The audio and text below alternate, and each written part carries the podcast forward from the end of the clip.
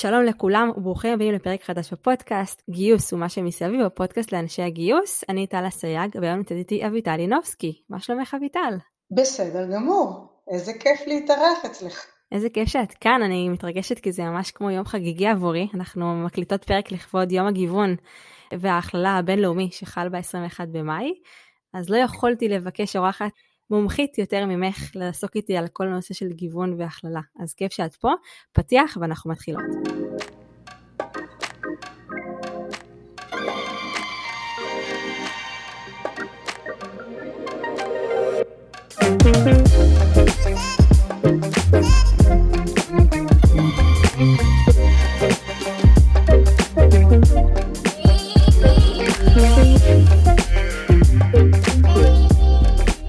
מי שככה יצא לו להקשיב, אחרי פרק עשר עשיתי שש דקות שסיפרתי למה פתחתי את הפודקאסט ומה בכלל היו המוטיבציות, ואמרתי שם בשש דקות האלה שבין היתר שאני לא מתיימרת לדעת הכל, לא מומחית בכל, אולי אני קצת מבינה בגיוס, אבל אני לא מתיימרת לדעת ולהבין בהכל, ומן הסתם יש פרקים שאני מרגישה הרבה יותר בנוח להלך בהם ולדבר ולשתף מהניסיון שלי, ויש פרקים שאני מגיעה ממש טבולה ראסה בלי ניסיון ובלי ידע, ואני באה נטו ללמוד, באה סקרנית להכיר ולדעת יותר, וזה פרק מהסוג הזה. כלומר, אני לא התנסיתי עד היום בגיוון תעסוקתי, לא יצא לי לעבוד עם מגזרים שונים, ואני כל כך מתרגשת, כי זה פרק שאני ממש באה ללמוד. באמת שמחה, אביטל, שאת כאן. למי שלא מכיר, אביטל ינובסקי היא מומחית בתחום של גיוון והכללה, מתעסקת כבר המון שנים, מאוד מנוסה בתחום הזה, ויש לנו את הזכות היום להכיר ולשמוע אותה. אז וואו, מאיפה מתחילים? נראה לי שנתחיל בכלל קצת ולהבין מה בכלל הערך בגיוס וגיוון תעסוקתי. הרבה מאוד דברים נכתבו על זה, הרבה מאוד דברים נאמרו על זה. הבולטים בהם זה חברת הייעוץ מקינזי, שמ-אלפיים ושמונה מפרסמת מחקרים בנושא, וכל המחקרים מדברים על זה שגיוון והכללה תורם לשורת הרווח של חברות. חברות מגוונות מצליחות יותר. אבל צריך לשים לב לאיזשהו הבדל קטן בין גיוון והכללה. הערך האמיתי הוא בהכללה. גיוון זה כשיש לנו כל מיני אנשים שונים, אבל אנחנו לא באמת מתייחסים לזה שהם שונים. אנחנו מניחים או רוצים להאמין שכולם בדיוק כמונו. וזאת לא הדרך הנכונה. הכללה זה בעצם לאמץ את הגישה שאנשים הם שונים, הם לא פחות. אבל מעצם זה שהם שונים, אז צריך לשים לב לשונות ולעשות דברים אחרת. אני חושבת שזה גם מאוד מאוד מתחבר למה שקורה לנו פה בארץ. פה ברוך השם יש לנו מכל המינים, מכל הסוגים. אני חושבת שהתפיסה בשנים הראשונות של המדינה הייתה של קור היתוך, שכולם צריכים להפוך להיות איזשהו ישראלי אחד אה, דומה לכולם, והיום אנחנו כבר מדברים הרבה יותר על סלט ישראלי, על זה שהטוב בנושא, הכיף בזה, זה שיש לנו כל מיני אנשים, והשילוב של כולם ביחד, הוא מה שעושה את המיוחדות הישראלית. אז מה שמקינזי מדברים עליו הרבה מאוד, ומה שאני רואה בשטח כבר הרבה מאוד שנים, זה כמה יתרונות משמעותיים. קודם כל, טלנט פול יותר גדול. כשאנחנו מגייסים רק את מי שאנחנו רגילים לגייס, ובארץ זה לרוב גברים, בגילאים מסוימים, יוצאי יחידות מסוימות וכדומה, אז הטלנט פול שלנו הרבה יותר קטן, וזה פשוט חבל, כי כישרון מגיע בכל מיני אריזות. זה מפתח מאוד גמישות מחשבתית ויצירתיות, האנשים כשנותנים להם לבוא עם כל כולם ולהביא את עצמם ואת הכל הייחודי שלהם, מביאים זוויות חשיבה שונות, מביאים מתודות שונות, מביאים הסתכלות שונה על הדברים, ולנו בתור מנהלים יש התפתחות של יצירתיות ושל הסתכלות אחרת על הדברים, כי אנחנו פתאום מנהלים אנשים שהם פחות דומים לנו. זה תורם מאוד למיתוג מעסיק חיובי, גם פנימית וגם חיצונית. פנימית, אה, עובדים מעריכים אותנו יותר כשאנחנו מתעסקים בדברים האלה, וחיצונית מועמדים מעריכים היום יותר כשהחברה היא מגוונת, לא כולם אותו דבר, וזה פוגש אותנו גם בנושא של אחריות תאגידית. בשנים האחרונות זה משהו שחברות נדרשות לו, הן נדרשות לא רק לעשות ביזנס, אלא גם לעשות טוב יותר בחברה שבה הן פועלות, וזה בהחלט חלק מזה. אני חושבת שאת נוגעת בהרבה נקודות מאוד מאוד קריטיות וחשובות, אבל יבואו מנהלים ומנהלות, ויגידו לך, תשמעי אביטל, את מספרת פה דברים נהדרים, אנחנו מסכימים איתך, אבל אולי זה מתאים לארגונים אחרים. יש משהו מאוד מרתיע בלהכיל אנשים שהם שונים איתנו. אני חושבת ששלב היצירתיות מגיע יחסית בשלב מתקדם, כלומר אחרי שככה מכילים את השוני ומקבלים אותו ולומדים להסתגל עליו, כי הוא דורש מן הסתם הרבה תהליכי הסתגלות. אני לא מכירה, לא חוויתי, אבל אני יכולה להעריך איך אני הייתי חובה אם הייתי עכשיו צריכה לגייס צוות שהוא שונה ממני בתכלית, בין אם זה בתפיסת העולם ובין אם זה בהתנהגות ובין אם זה בסביבת העבודה שנדרשים אליה, לא משנה. יש דרך מאוד ארוכה שצריכים לעבור כדי שאנחנו נראה את היצירתיות ואת כל הנושאים המדהימים שככה ציינת. ואני כאילו תוהה איפה מהניסיון שלך זה יכול להיכשל, או מה עושים כדי שזה דווקא זה יצליח על הכיוון החיובי? אז קודם כל תודה, אני מעדיפה לדבר על איך זה יצליח ולא מתי זה עשוי להיכשל. אז קודם כל, כמו כל שינוי ארגוני, זה לא מגיע לבד, זה משהו שצריך להשקיע בו, ואני חושבת שהדבר הראשון שצריך להבין, זה שזה חשוב לנו עסקית, וצריך לדבר את זה, וצריך להאמין בזה, וצריך להבין שיהיו לנו תועלות מזה, כי אחרת בשביל מה בכלל להשקיע.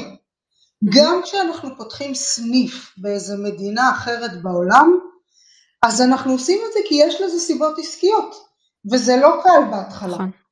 כשאני גייסתי פעם ראשונה עובדים בארצות הברית, זה לא היה פשוט להבין איזה אוניברסיטאות ומה נכון ומה לא נכון, ואיך המקצועות שהם למדו פוגשים את מה שאני יודעת וכדומה. ברור שזה לא פשוט, אבל כמו כל דבר שאנחנו עושים, אנחנו צריכים להבין קודם כל את הביזנס קייס, למה זה כדאי לנו. ובכל חברה הסיבות יכולות להיות אחרות. יש חברות שהן במצוקת גיוס, יש חברות שמבינות שזה שכולם חושבים אותו דבר לא הופך אותם למספיק אטרקטיביות בשוק, ובטח לא בשוק הגלובלי שאנחנו עובדים בו. יש חברות שיוצאות לזה כי הדירקטורים שלהם אמרו להם אתם חייבים. יש חברות שיוצאות לזה כי אי אפשר להנפיק היום בכל מיני מדינות בעולם אם אין גיוון. אז צריך מאוד מאוד לזהות מה המוטיבציה הראשונית שלנו, והשלב הראשון זה באמת לרתום את הארגון. זה לא מספיק שמגייסת נורא נורא נורא תרצה שיהיה גיוון, mm-hmm. או מגייס לצורך העניין בשביל שלא נהיה סטריאוטיפים גם פה. צריך שהמנהל המגייס, המנהלת המגייסת ירצו גם ויבינו למה זה כדאי להם. צריך ללמוד איך לעשות את זה, צריך גיבוי מההנהלה, זה בהחלט תהליך ארגוני. אז מאיפה מתחילים? כאילו, אני כמנהלת גיוס יש לי אג'נדה, אני רוצה להביא יותר נשים לארגון, רוצה לשלב את המגזר הערבי, חרדי, רוצה להביא משהו. תכף נדבר על איך בוחרים גם את המגזר, אבל אני יש לי אג'נדה כמנהלת גיוס, ואני רוצה להתחיל לרתום את ההנהלה. מאיפה מתחילים? אז אני חושבת שקודם כל באמת צריך לדבר על זה באופן פתוח. צריך להסביר מה המוטיבציות, וצריך שיהיו לך עוד כמה ספונסרים בארגון, בשביל להתחיל ולעשות את זה. אם אין אה, מישהו שדוחף את זה, מישהו שחושב שזה חשוב, יהיה לך מאוד מאוד קשה. את בתור השער לארגון, יכול להיות שמאוד מאוד תתאמצי להביא מועמדים ראויים, אבל אם בהמשך תהליך המיון, יש אנשים שלא פתוחים לזה, שלא מוכנים לנסות, תמיד יהיו סיבות למה. אז צריך שתהיה רתימה ארגונית, וצריך לדבר גיוון והכללה בארגון. אני בדרך כלל, דרך אגב, אומרת שצריך להתחיל בכלל בהכללה, לא בגיוון. להזכיר שיש יום הגיוון.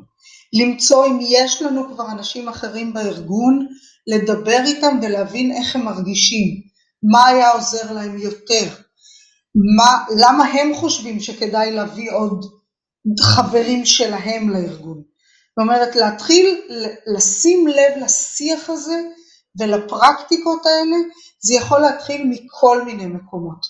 יש לנו נשים, יש לנו אימהות, האם כשאנחנו עושים אירוע חברה זה מותאם, מותאם להורים. היום בדיוק היה איזשהו פוסט באחת הקבוצות, שהזמינו אותנו לטיול חברה לגיבוש מיום חמישי בבוקר עד יום שישי בצהריים. מה עושים הורים? זאת אומרת, באמת להתחיל להסתכל על כל אחת מהפרקטיקות שלנו בארגון, ולראות אם, אם חשבנו על אחרים שהם לא בדיוק אנחנו. אז זה השלב הראשון של להתחיל לדבר בכלל הכללה. אני זוכרת שקראתי פעם פוסט בצהרות בייטק של זה מישהו שאמר שהוא אה, חירש, וכל הזמן אה, פונות עליו וכל מיני מגייסות, והוא סיפר לי שככה שנה אחרי שנה, הוא כל שנה נכנס לסרטוני הגיוס של אותה חברה שנועה רוצה לגייס אותם, וכל שנה אין כתוביות, אין כתוביות לסרטון. זה גם, כאילו יש איזשהו כמו בליינד ספוט סביב הסיפור הזה, כלומר, אנחנו לא עושים את זה בכוונה. נכון. יש לכולנו בליינד ספוטס, אני באמת מאמינה שרוב האנשים הם אנשים טובים, איכותיים, שלא רוצים להרע. אנחנו פשוט לא פוגשים את האחרים ביומיום שלנו, אז מערכות החינוך הן נפרדות, גם ילדים עם מוגבלות ואחר כך אנשים עם מוגבלות, אנחנו פוגשים אותם פחות בחברה, בהגינה, בצבא, אנחנו באמת באמת יש לכולנו בליינד ספוטס. ואחת הדרכים להתמודד עם זה, זה קודם כל להיות מודעים, ובאמת שיח מאוד מאוד פתוח. דרך אגב, הנושא של כתוביות עוזר לא רק לחרשים, עוזר להרבה מאוד אנשים עם הפרעות קשב וריכוז, עוזר לנו בכלל בעולמות הכל כך כאוטיים שלנו, לקלוט דברים ביותר מדרך אחת. פרקטיקה של לתמלל סרטונים היא פרקטיקה שמשפיעה מאוד מאוד חיובית בארגון בכלל. אז כן, אז הנה הרווחנו פה טיפ. לגמרי. תגידי אביטל, אז איך אני רותמת מנהלים שמתנגדים למהלך שכזה? כלומר, לצורך אני יכולה לבוא עם אג'נדה, אני יכולה להסתובב במסדרונות, לקבוע שיחות שבעה חודשים קדימה כבר על הנושא הזה, ולנסות לרתום את האנשים שאני חושבת שיכולים להיות לי לעזר, אבל תמיד יהיו את האנשים שהתנגדו. אז מה עושים איתם? אז קודם כל אני חושבת שיש היום הרבה מאוד ניסיון כבר, גם בארץ וגם בעולם, ואפשר שלא תעשי את זה לבד, אלא תפגישי אותם עם אנשים. אחת הדוגמאות למשל, יש היום בתחום הייטק, יש הקטונים, כמעט של כל גוף, כל ארגון, כל חברה, כל פלג, כל מגזר. אם הולכים ופוגשים, נמצאים במקום כזה, באים לבקר, ורואים פתאום את כל האנשים הצעירים, שלא האמנו בחיים שהם יכולים להיות אנשי מקצוע כמונו, אז דברים משתנים. מדהים. אם מתנדבים מהארגון, פוגשים כל מיני אוכלוסיות כאלה, יש בארגון בטוח אנשים שהגיעו ממקומות אחרים וכבר התנסו. זאת אומרת, צריך באמת לראות את זה, לפגוש אנשים, לדבר עם אנשים, בשביל להבין שזה יכול לקרות. מהניסיון שלך חיזוקים חיצוניים כמו בונוסים או מדידות כאלה ואחרות עובד על אנשים שמתנגדים? אני הרבה יותר מאמינה בתקשורת שקופה. זה בהחלט נותן מוטיבציה להתאמץ יותר. חברות שעשו כל מיני פרויקטים של חבר מביא חברה, זה עובד די טוב על נשים, כי יש מגוון מאוד גדול של נשים שאנחנו צריכים להתאמץ להביא אותם. חבר מביא חבר בכלל זה סותר גיוון בעיקרון, כי כל עוד אין לנו את האחרים, אז אנחנו מביאים את הדומים לנו. אז בונוסים יכולים לעזור, אבל אני מאמינה שהרבה יותר חשוב לרתום באמת כחלק מהתרבות הארגונית שלנו. וזה שעדיין יהיו מתנגדים, אני חושבת שתמיד יש מתנגדים לכל שינוי ארגוני. צריך שיהיה מספיק אנשים שמבינים למה זה כדאי. סתם שאלה, מהחברות שעבדתי איתם על גיוון והכללה, והיה התנגדות מצד חלק מהמנהלים, אז נגיד אפשר להחליט שעושים עם חלק ממנהלים וחלק לא, או שמחליטים לאמץ את זה נגיד רק על חטיבה עסקית, נגיד customer success, מחירות, שיווק? בדרך כלל מתחילים את זה במקום אחד. Mm. מתחילים במשרות שיותר חשוב לנו לעשות איתם. בוחרים מנהלים שיותר רוצים. לכל מיני מנהלים יש כל מיני אג'נדות, שרק מחכות שיתנו להם מקום בארגון. יש הורים לילדים עם מוגבלויות, שברגע שפתאום הארגון אומר אנחנו רוצים עובדים עם מוגבלויות, הם הראשונים שרוצים להירתם לזה ולנסות. יש אה, מנהלים שכבר העסיקו קודם ערבים מצוינים או חרדיות מצוינות או לא משנה מה, בדרך כלל יש אנשים שיותר קל לצאת איתם לדרך ובוחרים אותם, לכן מדברים על זה קודם ובודקים מי רוצה. בכל המקרים שעבדתי עם חברות, כשמתחילים לדבר על זה בארגון, פתאום מנהלים צועדים קדימה ואומרים וואו איזה יופי, count me in, מה שנקרא. hmm. אז זה בהחלט בהחלט קיים, אנחנו לא מתחילים מאפס. באמת בארץ ובעולם כבר יש הצלחות, כבר יש פרקטיקות, כבר חלק מהאנשים התנסו בזה בהצלחה. איזה יופי. אם תרצי לספר אחר כך חברות ספציפיות אז אני גם, גם אשמח, אבל אני שואלת אחרי... אני רוצה לתת דוגמה. יאללה, מדהים. אני רוצה לתת דוגמה.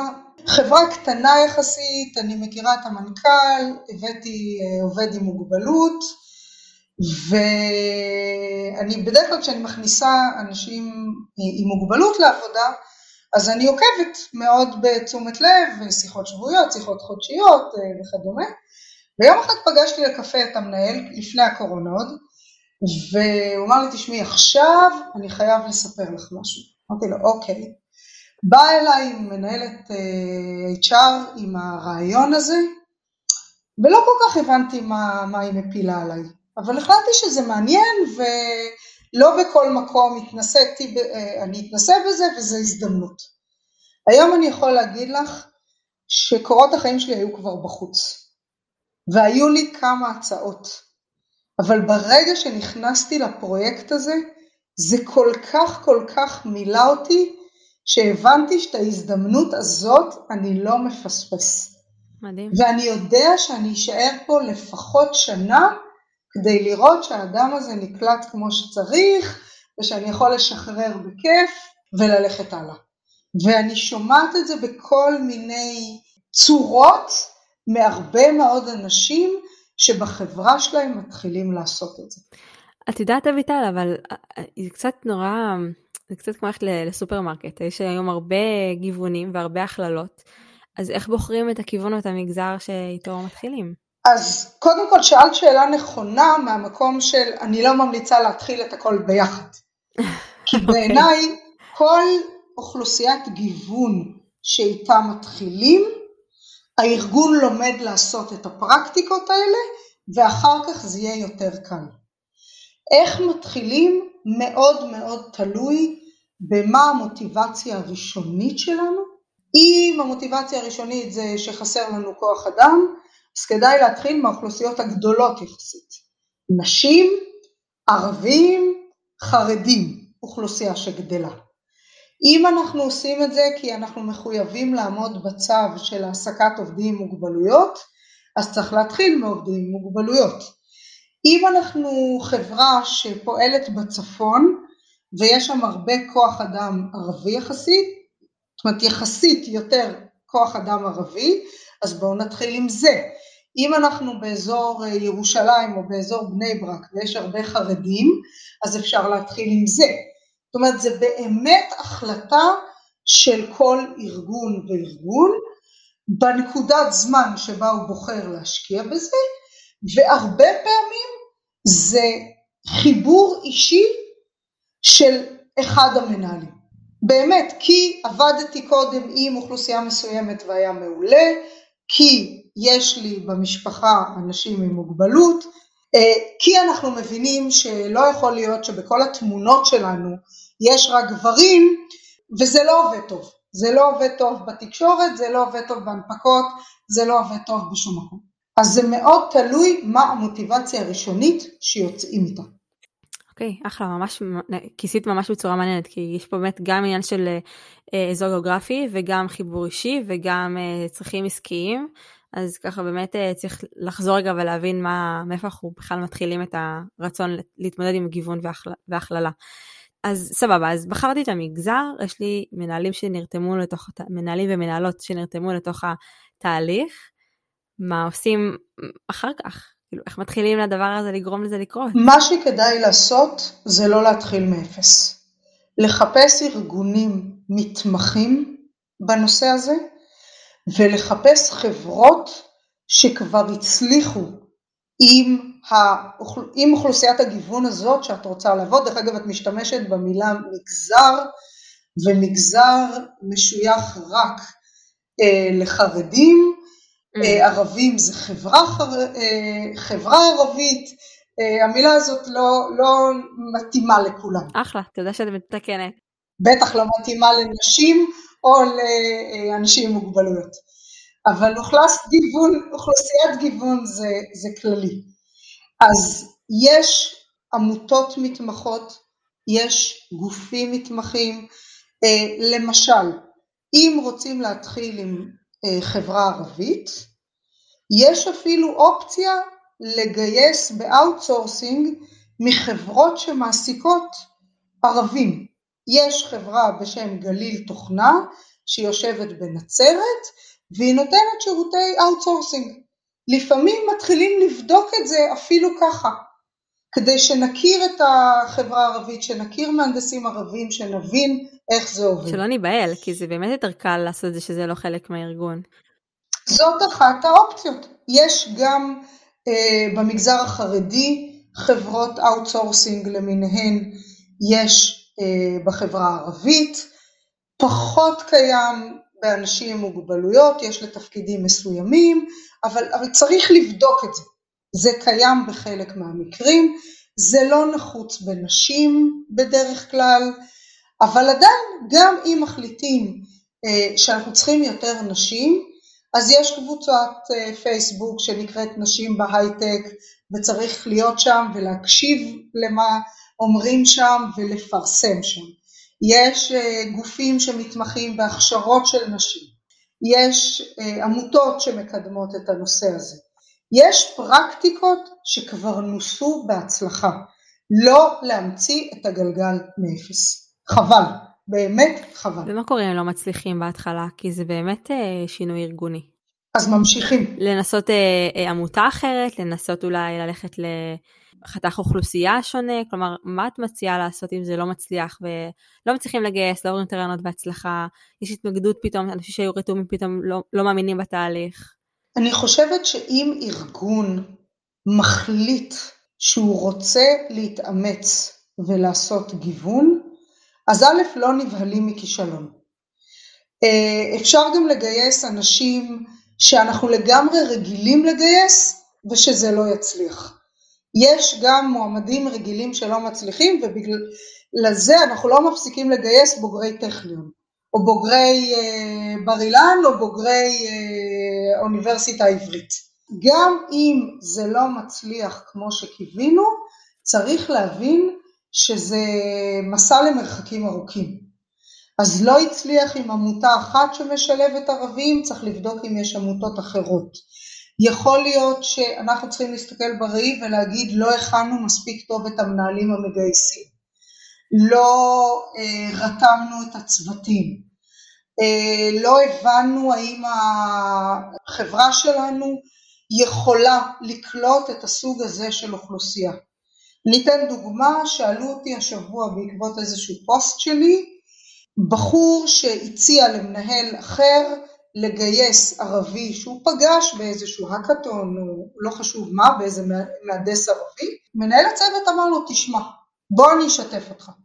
אנחנו צוות מאוד מאוד פוליטי, יש המון המון דיונים ויכוחים וכו', ורוב הצוות הוא בצד הימני מאוד של המפה. אני מאוד חושש להכניס מהדס ערבי לסיטואציה הזאת, והתשובה שלי הייתה, אז לא חייבים להתחיל שם. לא חייבים, לא בכוח, יש מספיק דרכים כן להצליח, לא צריך ללכת עם הראש בקיר, זאת אומרת, לא תמיד התנגדות היא התנגדות לשם ההתנגדות. צריך להקשיב, צריך להבין מה, ה, מה הרציונל, וצריך לחשוב האם אנחנו כארגון מסוגלים לעזור למנהל הזה כן להצליח. אם בסיטואציה הספציפית הזאת הסיכויים הם מאוד מאוד קטנים, לא חייבים להתחיל שם. כן, כי אז הוא גם יותר עשוי להיבהל הפעם הבאה, אז פחות לרצות לעשות את זה שוב. לגמרי, וגם אנחנו לא רוצים לשים את האדם השונה בסיטואציה בלתי אפשרית עבורו. חד משמעית. כן, יש נשים שנכנסות לצוותים רק של גברים, כי צריך להתחיל איפשהו, בסדר? אבל אם בתור מגייסת או מנהלת ה-אייץ' אר, את יודעת שזה הצוות הכי שוביניסטי בחברה, אז לא בטוח ששם צריך להתחיל להכניס בכוח אישה, כי היא תסבול. את מקודם ככה דיברת על מה עושים אם באמת אנחנו לא מצליחים וגיוסים נופלים או מתגלים בדיעבד כפחות איכותיים ואנחנו ממשיכים לגייס אותם, אז מתבקשת השאלה איך מודדים הצלחה של גיוס שכזה, ואם יש גם כל מיני כלים מתודולוגיים כדי באמת למדוד את הצלחת הגיוס. אז אני חושבת שבסוף מודדים את זה כמו שמודדים את כל שאר הגיוסים, בכמה זמן האדם אה, נמצא, האם הוא נותן תפוקה, האם הוא מתקדם אה, בהתאם למצופה. אני חושבת שמשהו מאוד מאוד חשוב שכבר הזכרתי, וזה בכלל המנטרה שלי בשנים האחרונות בחיים, שונה לא פחות. זה בסדר שנציג או נציגה של אוכלוסיית גיוון, אולי יקבלו תהליך אונבורדינג מותאם. אולי הם צריכים משהו קצת אחר בקליטה. אולי הם צריכים ליווי קצת יותר ארוך. אולי המנהלים צריכים לשים לב לשונות ולמה יעזור לעובד או לעובדת הזאת יותר להצליח.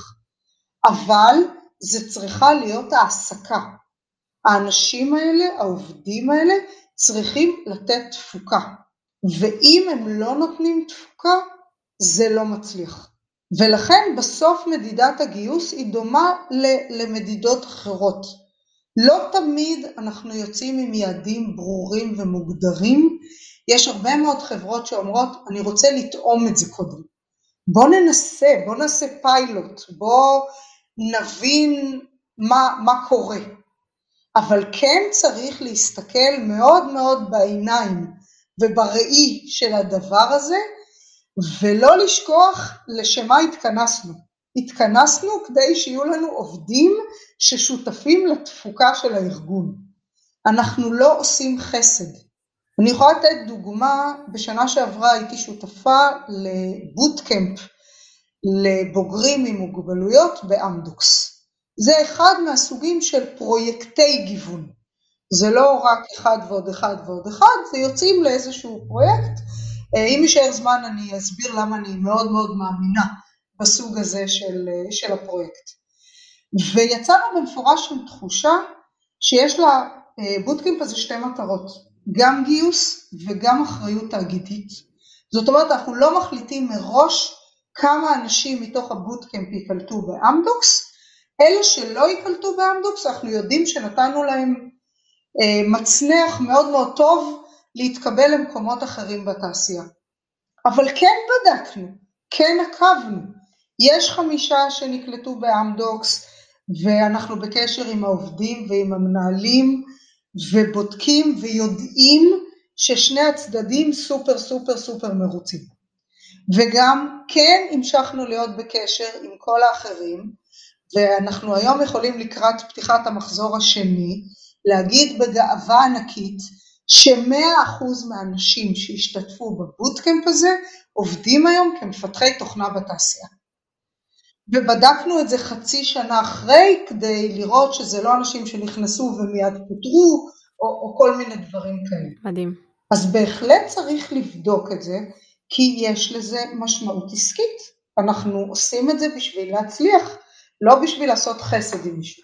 זה ממש נקודה חשובה, כי לפעמים אנשים, גם אני הרבה פעמים נפלתי במקום הזה, שאנחנו עושים את זה מתוך אחריות תאגידית, אבל האחריות התאגידית יכולה גם קצת להישמע כמו מילים מכובסות ל- לעשות טובה, במרכאות לאנשים, וזה לא המטרה. אנחנו לא מחפשים לעשות חסד ולא לעשות טובה לאף אחד, אלא יש פה גם מטרה שלנו להפיק ערך מתוך אותם אנשים, וגם האנשים ירגיש שהם משמעותיים, שיש להם אימפקט, שהם מצליחים להביא באמת תפוקות לתוך הארגון. אני גם חושבת שחלק המשמעותי ממדידה של גיוסים, כי לא התנסיתי בגיוס אוכלוסיות גיוון, אבל אני כן יודעת להגיד שכשאני מגייסת אנשים, אנחנו מסתכלים על מדדי סביעות הרצון במשאבים של חודש, חודשיים, שלושה חודשים ושנה קדימה, סביעות הרצון שלהם מהתפקיד, וגם של המנהלים שגייסו והמנהלות שגייסו אותם. זאת אומרת, אפשר, אפשר למדוד את זה. כלומר, גם נראה לי שאנשים שגייסנו מרגישים בנוח, מרגישים ש... הם חלק מהארגון ולא בצד, וכמה מנהלים מרגישים שהם באמת מרוויחים מהשהות של אותם אוכלוסיות גיוון כחלק מהצוות. אז זה, זה, זה נקודה מעניינת שאת אומרת, שזה לא שונה למעשה מגיוס רגיל. זה לא שונה, גם במיונים וגם בתהליכי הגיוס. אני חושבת שהרוב המוחלט צריך להיות מאוד מאוד דומה. בסוף אנחנו צריכים למדוד ולבדוק גם בתהליכי המיון שאנשים בסבירות מאוד גבוהה יוכלו לבצע את התפקיד. כן, יש הטיות תרבותיות שאני ממליצה לפעמים להפוך סדר. נניח קודם לעשות מבדק מקצועי, המנהל או המנהלת, המועמד או המועמדת שהולכים להיפגש איתם, הראו יכולת מקצועית מינימלית שאנחנו בודקים לתפקיד. ואז יותר קל לתת את האמון הראשוני גם כשאנחנו עושים רעיונות פנים אל פנים, שבהם דרך אגב ההטיות שלנו הן הרבה יותר משמעותיות. וגם להבין מראש איך הולכת להיראות השונות. אם אני הולך, הולכת לראיין ערבי או ערבייה, להבין איך זה הולך להיות שונה, כי יש שונות. בדרך כלל זה לא לשאול שאלות אחרות, זה להקשיב טיפה אחרת לתשובות. להבין שאולי התשובה היא לא בדיוק כמו שציפיתי שיגידו לי אותה, אבל היא תשובה שעונה על מה ששאלתי. זה מזכיר לי שבפרק שעשיתי על גיוס חרדיות, באמת אחת הפרקטיקות שהציגו שם המרואיינות שלי זה באמת, לשאול שאלה שהיא מכוונת לצרכים, כלומר לצורך העניין אם עכשיו אני רוצה לשאול מועמד או מועמדת על הישגים משמעותיים שהם רוצים לספר עליהם, אז אה, הדוגמה שהייתה שם אה, מצד חרדית שהיא הפיקה, היא מולדת אה, שישים לאבא שלה. ההקשר מן הסתם הוא כמה מורכב זה להפיק יום הולדת שאין טלפונים חכמים וזה אה, קבוצה גדולה של אנשים וזה שבת וזה בצפון, אבל יש פה אלמנטים גם באמת של תושייה ואסרטיביות ויכולת לארגון ורתימה וכדומה. אבל אם אני אגיד משפט כמו הישג משמעותי ממקום העבודה, אז ההקשר הוא מקבל גם תפנית. וזה כלי שאני כן לקחתי. ואגב, אני יכולה גם להגיד שיש לי חברה שגייסה חרדיות, והתהליך אונבורדינג מן הסתם קורה הרבה באימיילים ובוואטסאפ, ובעצם היה להם טלפונים קשרים, ואז איזשהו אלמנט שצריך להתאים, את הקליטה גם כן לזווית הזאת, שטלפונים שהם קשרים, אז צריך ממש להקשיב באמת, כמו שאת אומרת, וגם לגלות את הרגישות לכל אחד מהצרכים של כל אחד מהאוכלוסיות גיוון שאנחנו קולטים לארגון.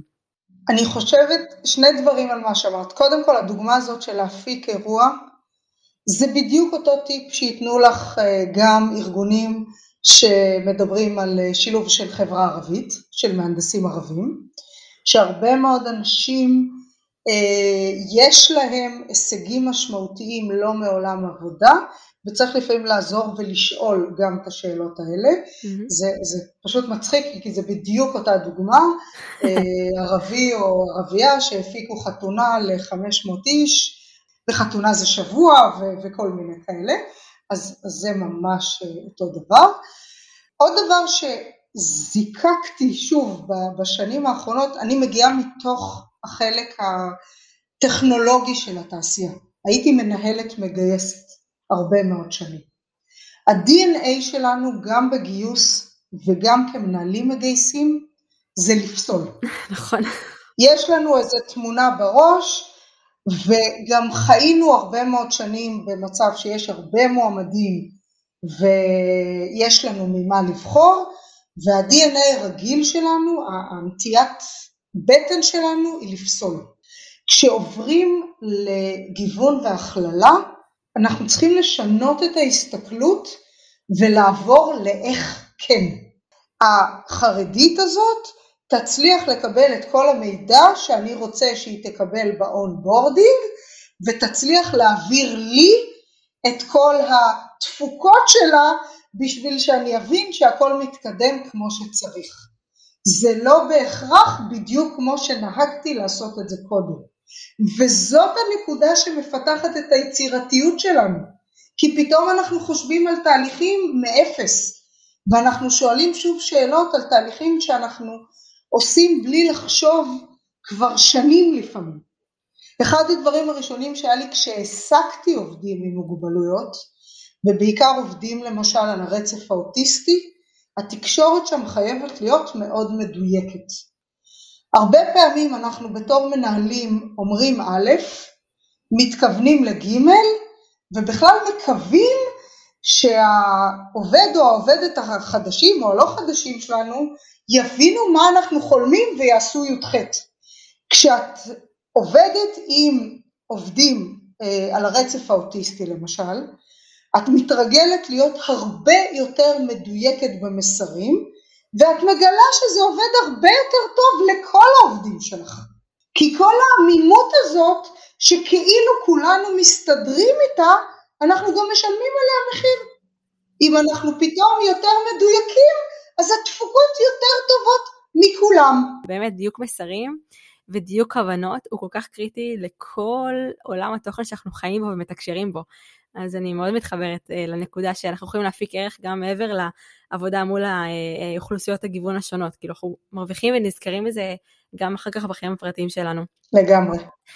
אביטל, אני חושבת שאחד הדברים שאותי לפחות מעניינים, אם אני ככה לקראת חזרה לעבודה מחופשת הלידה, ואני כן הייתי רוצה מאוד להתחיל לעבוד על גיוון והכללה, המחשבה שעוברת לי בראש זה מה קורה כשתרבות ארגונית פוגשת גיוס מגוון, האם זה יכול להעריר את התרבות הארגונית, האם זה יכול להעמיד אותה למבחן, מה זה בכלל אומר תרבות ארגונית מול גיוון והכללה?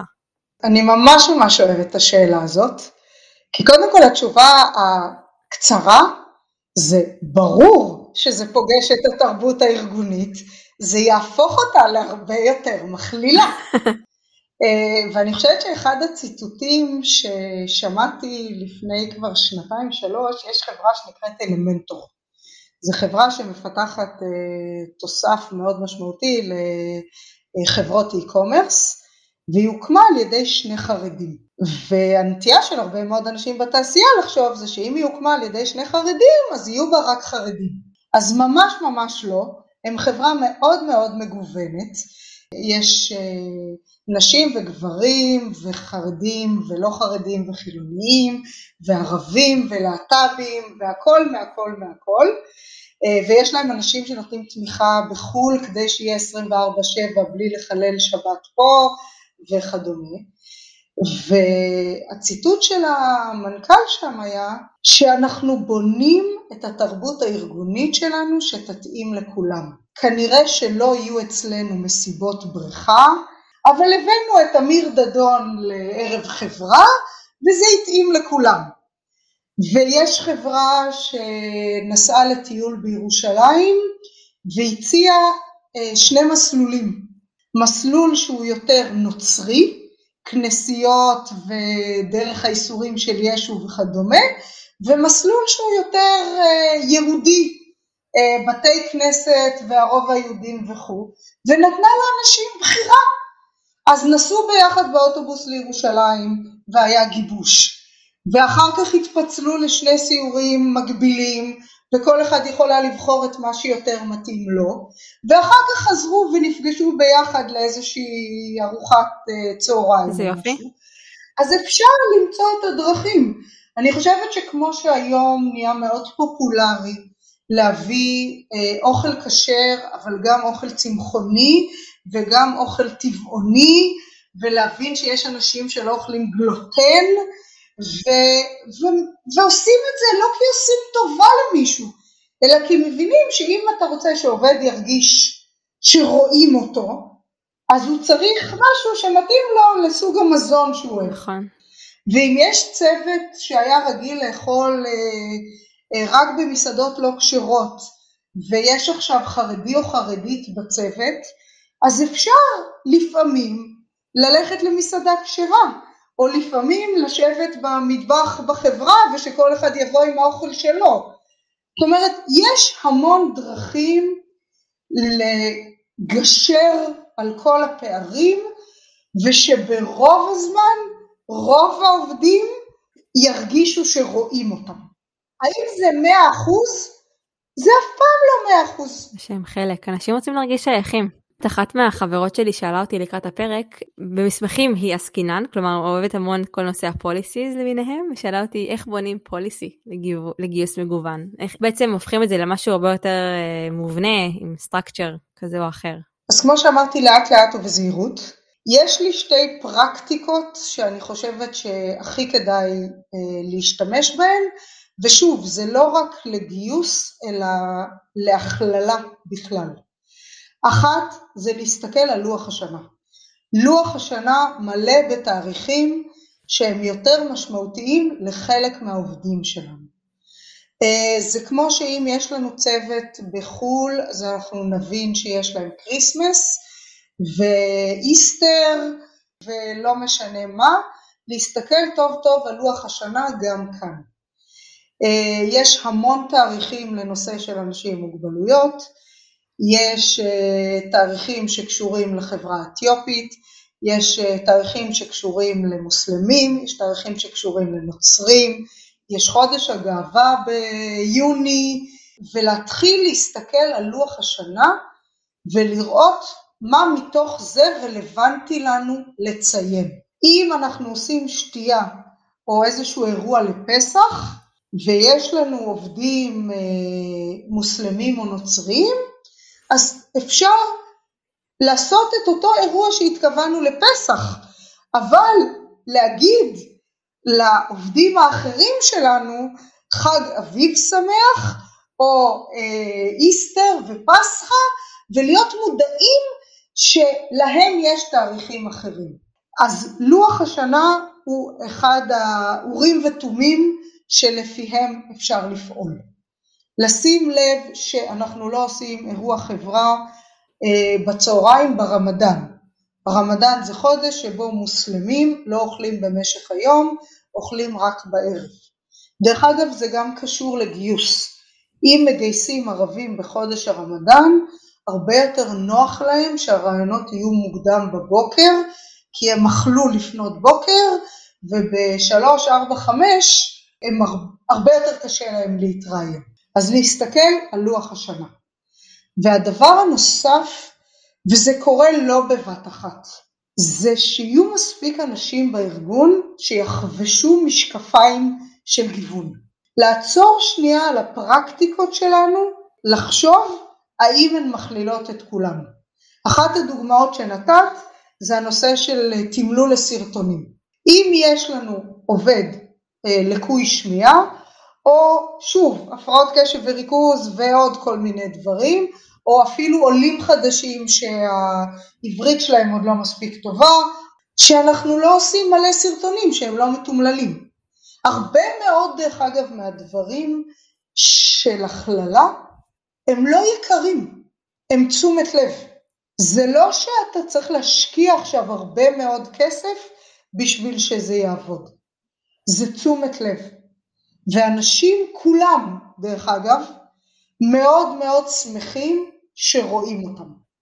ואחת החברות שעשינו תהליך הכללה, דרך אגב, הם היו כבר חברה מגוונת, והם הבינו שהם לא מרוויחים מזה מספיק, כי הם לא מסתכלים על הכללה. אז התחלנו, והדבר הראשון שהיה בלוח השנה, זה היה חודש הנשים, ועשינו סליחה על השאלה, והיה אירוע סופר סופר מוצלח, ופתאום שאלו נשים כל מיני שאלות על איך הן מרגישות בחברה, וזה היה מרתק. ואחר כך הגיע אפריל והיה רמדאן, ועשינו משהו דומה עם ערבים, ואז פתאום אה, מישהו פגש את אה, מנהלת ה-אייץ' אר במסדרון, ואמר לה, תגידי לי, ומתי נעשה אותו דבר על הלהט"בים? הוא בעצמו דרך אגב לא משתייך לקהילה הלהט"בית, אבל פתאום, התחדד גם אצלו שמדברים על שונות, אז הנה הזדמנות לדבר על עוד שונות. היה נהוג שם לתת מתנה לגיוס. אבל יש אנשים שלא מתגייסים. לא רק ערבים מכל מיני סוגים, יש ילדים עם מוגבלויות שלא מתגייסים, ויש עוד כל מיני אתגרים שלא תמיד אנשים חשפו. ועשינו שינוי מאוד קטן, ונתנו בדיוק את אותה מתנה שזה תרמיל, רק היא לא נקראת מתנת גיוס, היא נקראת מתנה ליציאה לעולם המבוגרים, כי היא סיום שמינית. ופתאום כולם מרגישים שזה מדבר גם אליהם. זאת אומרת, הרבה מאוד דברים הם לא יקרים, הם לא שינויים משמעותיים, וזה, אני חוזרת לשאלה שלך המקורית על התרבות הארגונית. זה לא צריך להפוך את התרבות הארגונית. זה יכול לתת לה כל מיני דגשים שרואים את כולם. אני חושבת שזה גם חלק מההתנגדות, כי בסוף אם אני עושה צעדים קטנים ולא משנה מאה ושמונים מעלות את הארגון שלי, אז הרבה יותר קל לי גם להכיל את, ה, את השינוי הארגוני שקורה לצד דבר כזה. אולי שאלה אחת לפני שאנחנו מסיימות, אביטל, זה יש איזה שהם טיפים שאתה רוצה לתת ככה למי שרוצה להתחיל, מיזמים, עמותות, ארגונים שיכולים לסייע, אולי גם קצת על המקום שבו את נמצאת ויכולה לעזור, גופים ממשלתיים או כל מקום אחר שאפשר לפנות אליהם? המקום הראשון להתחיל איתו זה הפורום הישראלי לגיוון בתעסוקה. יש שם גם פרקטיקות כלליות וגם באמת רשימה של כל הגופים והארגונים שאפשר לפנות אליהם.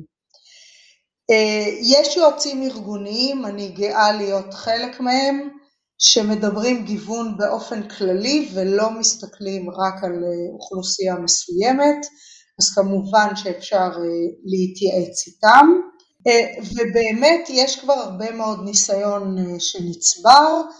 אנחנו משיקים השבוע, אני ועוד כמה שותפים משיקים השבוע וואטסאפ לקידום של גיוון והכללה, את הלינק לקבוצת הוואטסאפ הזאת, יוכלו לקבל את כל המידע באמת פרקטי, לא רק מלמעלה, אלא מחר בבוקר אני קם ויש לי איזושהי, איזושהי בעיה, איזושהי שאלה, איזשהו אתגר, יהיה להם מענה מאוד מאוד מיידי, ונוכל לשתף את הניסיון כבר שנצבר בארגונים אחרים. זה לא מסובך להתחיל. בכלל, אם יש דקה זמן, אז אני אדבר למה אני חושבת שבוטקמפ זה המודל האידיאלי לגיוס והכללה של אוכלוסיות גיוון.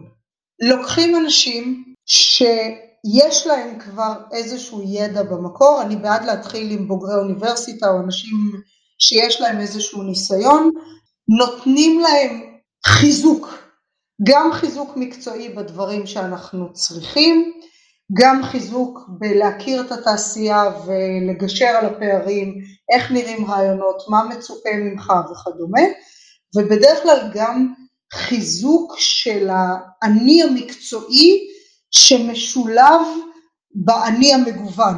זאת אומרת, מה זה להיות חרדית בהייטק, מה זה להיות ערבי בהייטק, מה זה להיות, או לא בהייטק, בכל תעשייה אחרת, מה זה להיות אדם עם מגבלה בתעשייה, ויש להרבה מאוד אנשים בארגון הזדמנות לראות את המועמדים האלה, לא באינטראקציה אחת קצרה, אלא לאורך יותר זמן. ההתרשמות, אני אגיד, הרבה יותר גורמים בארגון מתרשים, מתרשמים מאנשים לאורך יותר זמן.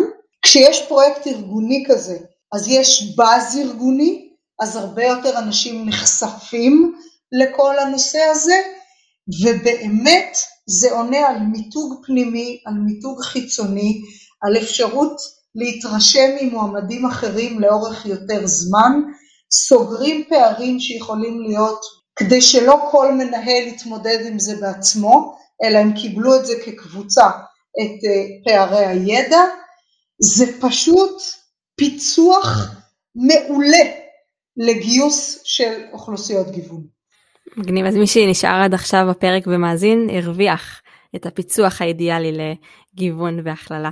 אביטל, אם אני ככה מסכמת את מה שלפחות אני לקחתי מהשיחה איתך, ובאמת למדתי המון, זה כמה דברים. קודם כל, הרתימה, להתחיל עם אנשים שמעוניינים, להפגיש אותם עם האוכלוסיות השונות, ולראות שבאמת השד לא כל כך נורא.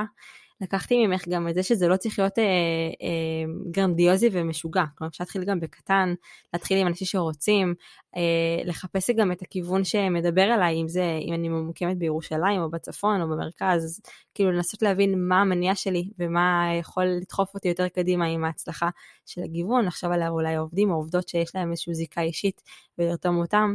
אהבתי את הרעיון שאמרת, סליחה על השאלה, מאוד מאוד אהבתי, בשימוש בלוח השנה. אהבתי גם ללכת ולדבר עם חברות אחרות ולהתנסות איתם, וכשדיברנו על הנושא של תרבות ארגונית, אז נורא אהבתי שלא צריך עכשיו להמציא את הגלגל מחדש, או להמציא תרבות חדשה, אלא לעשות דיוק במסרים, דיוק בכוונות, דיוק ככה בהסתכלות על אחרים, לשים את המשקפי הגיוון, אז זה הדברים שלפחות אני לקחתי ברמה האישית מהפרק. אני מניחה שכל אחד מהפרק ייקח משהו שאולי טיפה שונה ומדבר אליו יותר. היה לי הזכות ואני מאוד שמחה שככה יצאנו לדבר, בטח לקראת היום החשוב הזה ב-עשרים ואחד במאי. אז תודה רבה, כמובן שאת הלינק לוואטסאפ אנחנו נוסיף ב- בעצם בתוך הפודקאסט, אז מי שרוצה גם מוזמן להצטרף לקבוצת הפייסבוק, גיוס ומה שמסביב בקף הקבוצה בפייסבוק, גם אני וגם אביטל נהיה שם לשאלות או למחשבות נוספות. ומשהו שאתה רוצה להגיד לקראת סיום, אביטל? רק דבר אחד, זה עסקי, זה כדאי עסקית, ולכן תלכו ותעשו את זה. לא לדבר על זה, לעשות את זה. תודה.